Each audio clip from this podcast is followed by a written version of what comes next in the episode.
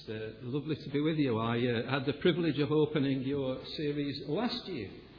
Great failures of the Bible. And uh, that's a great failure of the world to come and teach it. And uh, there we are. Um, I have a confession. I feel a bit uh, anxious because uh, I have never preached on a Sunday without a tie before.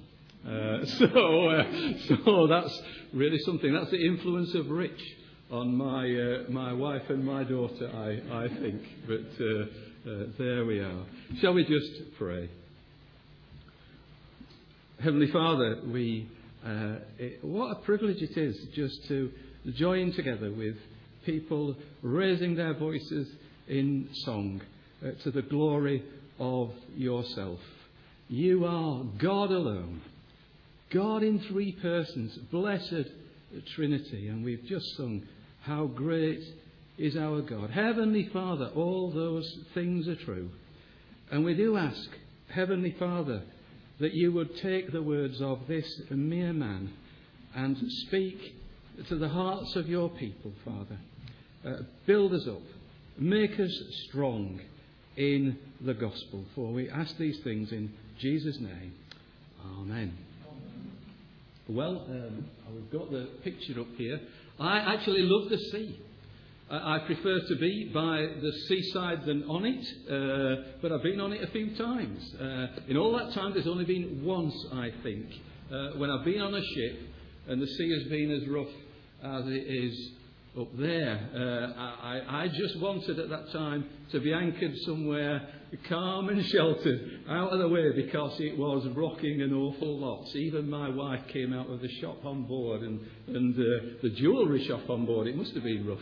And, uh, and uh, went, uh, went to the cabin. Uh, unfortunately, it took about 12 hours before we were actually anchored in a calm and sheltered place. And our lives, aren't they, are uh, often much more tempestuous than the sea.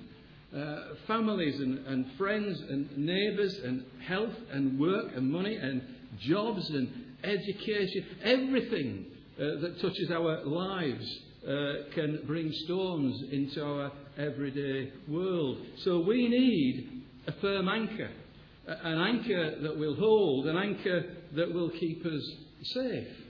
Uh, and for Christians, uh, that anchor is God.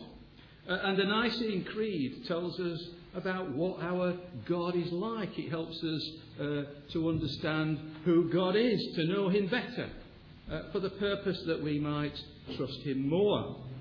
So, what's a creed then? Um, I studied, it was a long, long time ago, but I studied on the Manor Estate, you won't believe it, Latin for two years. And then my teacher said she thought I'd be better off doing woodwork. Uh, she was right, actually.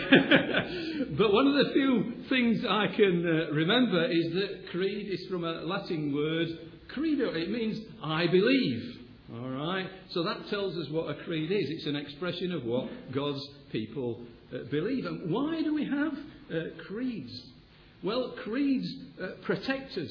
They help us to know what's true and they stop us from making mistakes, so we're protected from danger. If you were about to get into a car and drive it and the car had no brakes, well, you'd want somebody to warn you, wouldn't you? And that's what a creed does about the Christian faith. Uh, and if we want to be saved, then we need to believe the right things about the Lord Jesus. Believe the wrong thing, and you'll not be saved. So the creeds help us believe the right thing about Jesus. And creeds help us answer some very difficult questions about God, Trinity, Jesus, salvation, creation, Spirit. So the Trinity, Father, Son, Holy Spirit, three persons, one God. What's all that about? It just happens to be true. The creeds help us with questions like that. And the Nicene Creed uh, helps us to teach others uh, what the Christian faith is. When we use a creed, we tell the world what we believe. The Word of God teaches us. So the Nicene Creed is sound biblical teaching about God and His work. The Nicene Creed is one of God's gifts to us, actually. And our Nicene Creed begins We believe in one God. Okay? Now, it's interesting, isn't it? It doesn't believe, believe, begin, sorry, with the words, we believe in the following things about.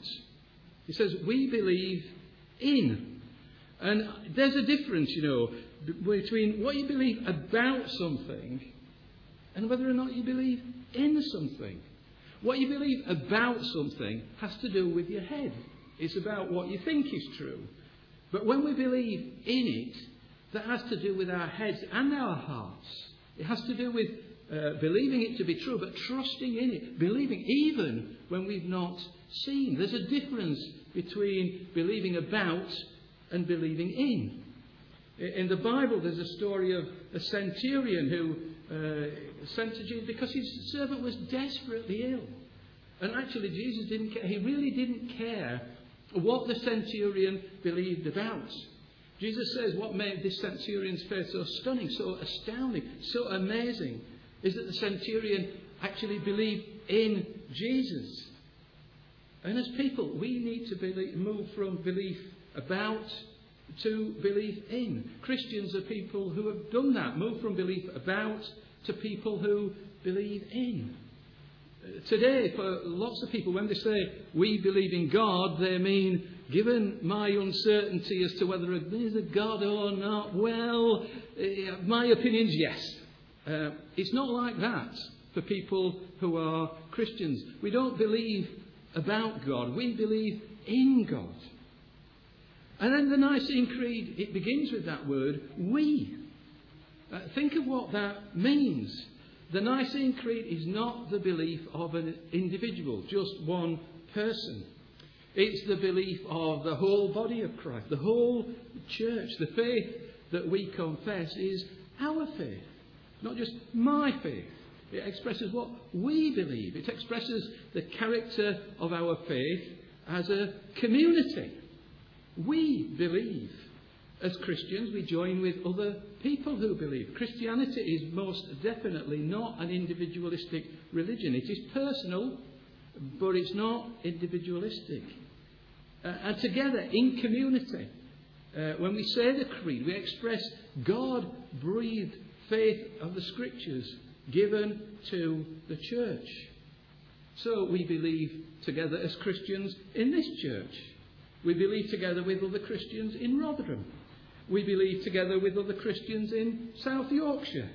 We believe together with other Christians in the UK. We believe together with other Christians in Europe. We believe together with other Christians in the world, even those Christians who are in danger of losing their life in Iraq and Nigeria and all those other difficult spots. We believe.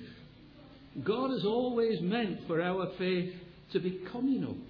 The we of the creed requires belonging. And it points us to our duties and our responsibilities to our neighbour. Have you noticed that our society becomes more and more impersonal everywhere you go, even in restaurants? Everyone's on their smartphone, apart from me, because I don't have a smartphone. Uh, but kids are on Facebook, dad's looking up at something on Google, and mummy's texting. We live in this kind of virtual world, and uh, sometimes it's harder to relate to and cooperate with other people. But actually, relationships and cooperation is what Christianity is all about. And then we have we believe. Well, the Greek word for believe much more, means much more than saying yes in our heads. It means to trust and to have faith. We believe, we trust, we have faith in. What we say and what we do are always connected. There should be no difference between uh, what we believe and how we live. To believe is to trust, and to trust is to believe, and to believe is to follow. And we follow the one God, the Father Almighty, who is the maker of all things. We believe, we trust, we have faith. And the creed is a summary of the gospel message. If we believe the creed, then we believe the gospel. To have the gospel as expressed in the creed is to have the words of eternal life. And that means for us, for our children, for grandchildren, for those who grow up learning the creed, uh, they grow up knowing the gospel message. And what a blessing is that! Now we believe in one God. This belief about one God has its roots in something very important that the people of Israel used to say. You can find it in Deuteronomy if you look it up. I think it's called the Shema. Hear, O Israel, the Lord our God, the Lord is one. We believe in one God. The God of Israel in the Old Testament is also the God of the church in the New Testament. It's the same God, it's the same story, it's not a different God and a different story. And it's impossible to fully understand what the Creed says about Jesus, the Father, the Holy Spirit, apart from the Old Testament. And it's impossible to fully understand the Old Testament apart from Jesus and God, uh, the Holy Spirit. We believe in one God. Whether it's God the Father in the Old Testament, Jesus and the Holy Spirit in the New Testament, they are all one God. The one God confessed by Christians is the God of creation, as well as the God of salvation. The New Testament uh, uh, story of redemption through grace continues the Old Testament story of creation and covenant. The same God who created the world and recreates it through the work of Jesus, his Son, as Jude put it, to the only God, our Saviour. We believe in one God. This one God is better than all the other gods men may worship. When this God created a people out of nothing in the Exodus from Egypt, way back in the Old Testament, he showed himself to be better than all the gods that the Egyptians worshipped, and they had lots of them. When this God conquered the inhabitants of Canaan, the promised land, he showed himself much superior to all the gods that the Canaanites worshipped, and they had many of them. The Lord is a great God, says Psalm 95, and a great king above all other gods. We believe in one God. Whether it's the children of Israel in the Old Testament or the early church in the New Testament, the people of God have always been surrounded by people who believed in many gods. And belief in many gods is a belief that comes from people's imagination. But in Christianity, God reveals himself to people. He speaks. And creatures are to look up and listen and respond with worship. We believe in one God. Does that mean Christianity is no different to Judaism or Islam because they also believe in one God? Well, Christianity agrees with Judaism and Islam that there is only one God, who is the source of all uh, and the goal of all that exists. But it does differ from them in this. It says that God is not only one, He is three persons. One God, but three persons. So while Christians confess this oneness of God with Jews and Muslims, we confess this threeness of that oneness in the person of the Father and the Son and the Holy Spirit. And if you're confused about that, well, ask Ian. Ask Ian. Or, or come over the next few weeks and uh, it should become a bit clearer. We believe in one God. And uh, for the final part of our time together, I want to think about who is this God that I believe in, that you believe? What's he like? If we want an anchor, if we need an anchor, and we do, if we're going to believe, have faith in, put our trust in one God, what's he like? Are we, are we wise to do that? And to do that, I want us to work from a, a, verse you'll find it very difficult to come. Uh, you'll need to know your Bibles inside out to look this up. Genesis chapter 1 and verse number 1. It's the first verse in the Bible. I'm sure you know it well. In the beginning, God created the heavens and the earth. And in this verse, we uh, see some of God's key attributes. Attributes, well, that's just a fancy word for saying something that's true about God. And you'll know a lot of things that are true about God already. You'll know that God is loving. You'll know that God is just. You'll know that God is merciful. You'll know that God is gracious. But there are some other things that I want us to have a look at as well. You see, there are two different kinds of attributes of God. There are things that are true about God that are also true about you and me. We know that God is loving, uh, and I can become more loving as I grow into His likeness. We know that God is merciful, and I can become more merciful as I grow more and more like Jesus. Well, we know that God is all powerful. But can I become all powerful? Well, I can try really hard, but actually it's impossible, isn't it? I can't become, I can never become all powerful. So there are things about that are true about God that are only true about God. And they can't come down to us. And these are the things I want to look at as we think about the God that we believe in. In the beginning, God created the heavens and the earth. And from that verse, we learn that God and God alone uh, created. When Moses was writing Genesis, he knew where the Israelites came from before they wandered in the desert. They came from Egypt. And the Egyptians worshipped lots and lots of gods. And Moses knew where the Israelites were going after they'd wandered in the desert Canaan. And the Canaanites worshipped lots and lots of gods. Uh, so Moses is writing, saying to the Israelites, that is not where you came from. That is not what we believe.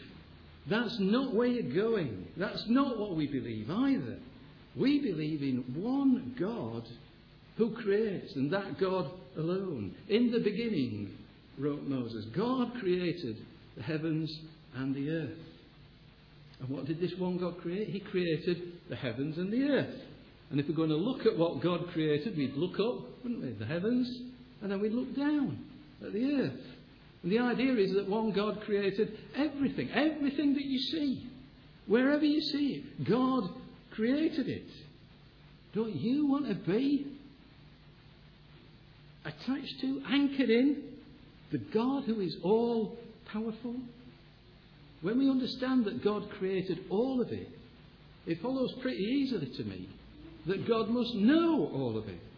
Sometimes we, we struggle, you know, to understand that God can have all knowledge. But when we realize that God made everything, everything that there is to have knowledge about, it follows that He knows everything uh, that there is to know about it. That's an attribute of God that's really important for us. That God is all knowing, He's uh, unlimited in His knowledge. He has complete and total knowledge about His creation. And His creation is macro scale, enormous, huge, gigantic. And it's macro, uh, micro, sorry, uh, tiny, tiny things, incredibly tiny scale. So God knows everything there is to know, not just about the earth that we can see. He knows about the heavens that we can only see a part of, about our galaxy, about our universe, things that spiral way out into space that however long we travel, we'll never gain any knowledge of. But God knows and understands them absolutely perfectly. Not because He's learned about them, but because He put them there. He already knows everything. God has a perfect knowledge of everything in this big scale sense.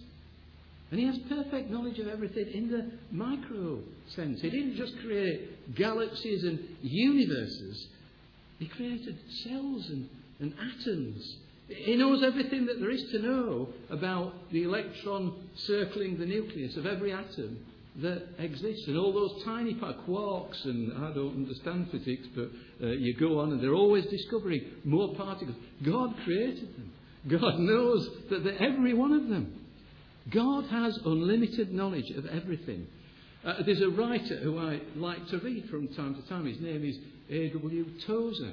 And he put it like this God knows instantly and effortlessly all matter and all matters all mind and every mind, all spirit and every spirit, all being and every being, all creaturehood and all creatures, every plurality and all pluralities, all laws and every law, all relations, all causes, all thoughts, all mysteries, all enigmas, all feeling, all desires, all secrets, all thrones and dominions, all personalities, all things visible and invisible, in heaven and earth, ocean, space, time, life, death, good, evil, heaven and hell. I can only go, wow! if only I could. Isn't that incredible? God knows all of that. This is the God who creates. He knows everything. And when we compare ourselves to Him, how much do we know? Not so much. And this should warn you that when you go off and do what seems right to you on the basis that no one will know, God is the ultimate eyewitness. Your Creator always knows. And that should be a comfort to you as well. Because when you are in the valley of the shadow of death, when you are in the most difficult, dark night of the soul, doesn't it mean something to you that the God who created everything, He knows? He knows. He knows everything about your situation. God is unlimited in His knowledge. He created everything, and so He understands everything. Don't you want your anchor to be the God of the all knowing? In the beginning, God created the heavens and the earth. And the next thing we can say from knowing that God created the heavens and the earth, God is self sufficient. Did he need something to love? Was he lonely before he made the earth? God didn't create because he needed something. You see, if at one time there was only God, then God must not need anything. And I don't know about you, I have a difficulty in relating to anybody who doesn't have any needs. Because apart from God, I don't know anybody who doesn't have any needs. As for me, as for you, we're very needy. Some of the things we, we need, basic things like water and air and food and shelter and clothing, they're just our physical needs. But we have emotional needs as well, don't we? I need somebody I can share my frustrations with when I've had a bad day. Uh, somebody I can share with uh, when I feel let down. I need somebody to share with when I feel lonely. And I have spiritual needs as well. I need somebody to save me from the consequences of my sinful behaviour. Uh, just think about our physical me for a minute. If you went without food for a prolonged uh, period of time, what's that like? Have you ever been on a diet? Weight Watchers, Slimmer's World, or whatever they call it. I never think about food as much as when I'm on a diet. Everything seems to take my mind to food. How long is it uh, when you're not eating before you recognize how needy you are? Um, that's why the concept in the Bible of fasting, of going without food, in Scripture, when we take away something that our bodies need, it doesn't take long before we realize how frail we are as human beings. It teaches us our dependency on God. But God isn't dependent on anyone. And that means He's under no obligation to anyone else. You and me, we're interdependent. We need one another. We're designed to be uh, that way. But God isn't like that. He's separate from His creation. And if ever He'd needed His creation, His creation would also have existed forever. But it didn't. He made it at some point in time. So God is self sufficient. He doesn't have any needs. And in contrast, we need a lot. In the beginning, God created the heavens and the earth. And from our verse, we can answer the question when did God create? Our verse tells us that God created in the beginning. If there is a beginning, then there must have been if you can speak of it in this way, there must have been a time before the beginning. And in that time before the beginning, only God existed. There was a time, again, if you could say it now, a time when God was the only thing that there was. Again, I don't know about you, I find it hard to get my head around that, but He's the God who is before the beginning. He is in the beginning. He is in the present, and He is to come in the future. Uh, so we see another way that God's not like us. He's eternal, He's not bound by time. And it's very difficult to understand. What are we like? I wonder if you've ever had to rush to get somewhere. You set off late, the roads are very busy, you drive too fast, and you arrive all hot and sticky and out of breath. Everyone is busy. Everyone's got somewhere to go. Everyone has too much going on, and we're all trying to juggle so many things at the same time. God is not like that. God is never like that. He's never in a hurry. He's never early. He's never late. He exists in the past. He exists in the present. He exists in the future. And that's another reason why God knows everything. He doesn't know what the future is because he's good at predicting things, not a kind of Russell Grant kind of character. He knows because he's already there. God is eternal. He never hurries, he's never late. He has all the time that he needs. But I'm not like that. You're not like that. How do we see people portrayed, pictured in the scripture? The Bible tells us man's a mist, he's a vapour. So not only are we bound by time, we're incredibly bound by time. There's a time limit that we can't shake off. But God isn't like that. The God who created in the beginning, He was, and He is, and He is to come. Knowing that God was in the beginning, when there was nothing else, tells us that He's self existent. It doesn't depend on anyone else to give Him life. He has life in and of Himself. He's always existed, and He doesn't rely on anyone else. He's uncreated. Now, if we took a sheet of paper and we drew two columns, and in one column we listed everything that was created, and in the other column we listed everything that was uncreated, there would only be one thing to put in our uncreated column, and that would be God. And everything else would go in the created column. Everything that we know uh, in our physical environment that we live in starts and ends. And we don't know how life is given to it. We can talk about the biology of it, but where does life really come from? It's given to us by a God who needed no one to give life to him. So he was there in the beginning when there was nothing else. When he looks at creation, God can say, I was there. This is my work. I'm the one who was there in the beginning. Where were you? I don't know whether you've ever seen a group of kids. It sometimes happens with adults. You go to a restaurant, it seems that one of the chairs is better than the others. Um, and he's in the best place at the table. And everybody makes a grab to sit in the best chair. And you hear children say, That's my place. I was here first. A basic understanding of human beings, isn't it? That if you're there first, it's yours. Okay?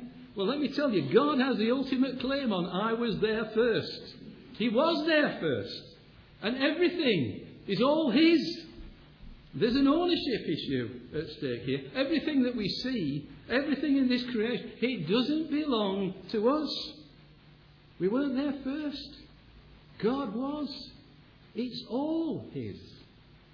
And that should change the way that we treat the creation that God has given to us.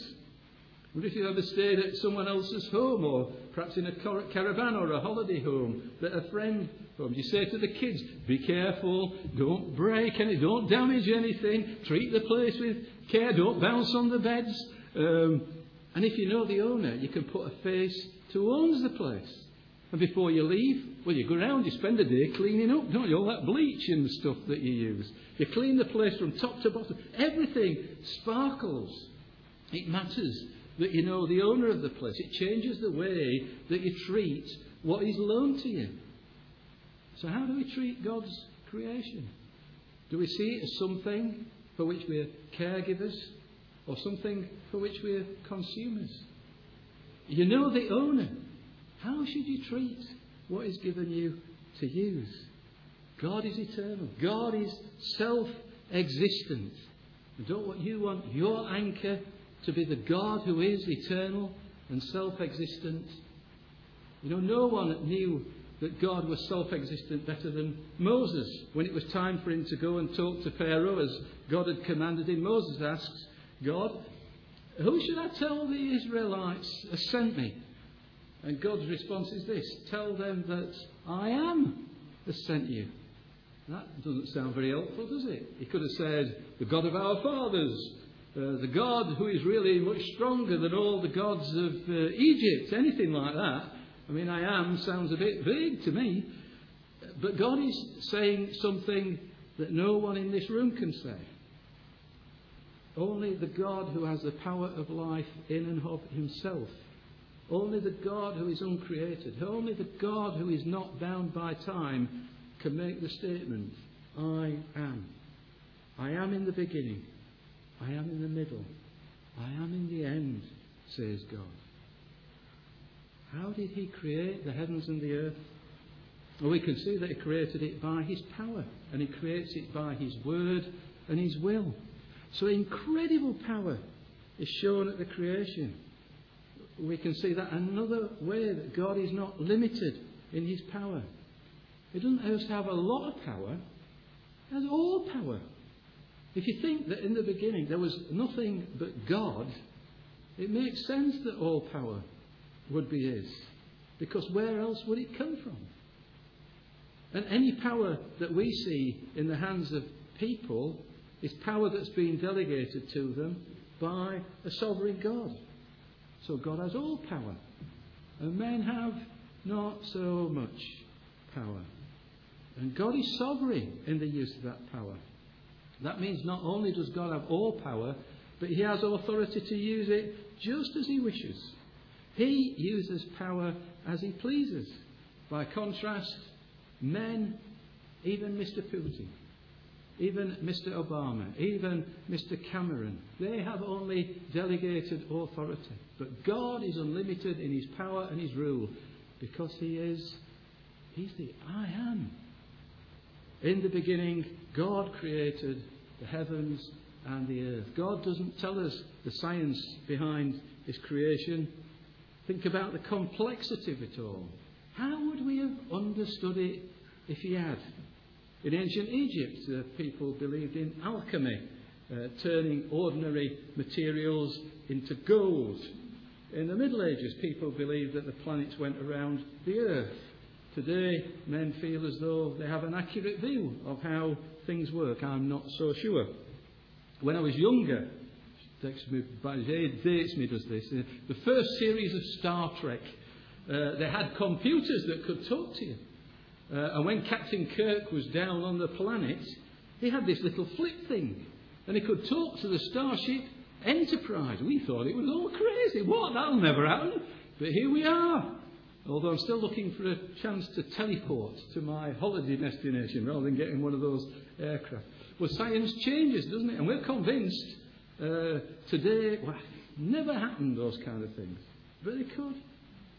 What we are convinced today of is we've got the final word on something. But actually, it can change. We laugh at what people thought was true even 150 years ago, much less 2,000 years ago. God knew the science of the people Moses led couldn't handle the complexity. In some cases, they were just wrong, but he didn't bother to correct them. Because as he's writing here, he's not concerned about science, actually. He's not concerned about the high, how, sorry. He wants us to know the who and the why. God does not prioritize our science and our concerns about that because God's more concerned about our theolo- theological concerns. Science wants to trace the footsteps of the one who created. Theology wants to know the person who created the footsteps in the first place. So God's omnipotent. He has unlimited power. We have only delegated power. God is sovereign, unlimited authority. We've got only delegated authority. Don't you want your anchor to be the God who is sovereign, the God who has all power and all authority? In the beginning, God created the heavens and the earth. There's another thing that we can know about the how of creation. The word that's used for create, God created the heavens and the earth, wherever it's used almost exclusively in the Bible, it's almost always to show that something entirely new has been done. Uh, God is not creative like my wife. She uses her Christmas money. It never runs out, her Christmas money. And she goes to the shop and she buys fabrics and cottons and she makes beautiful quilt things.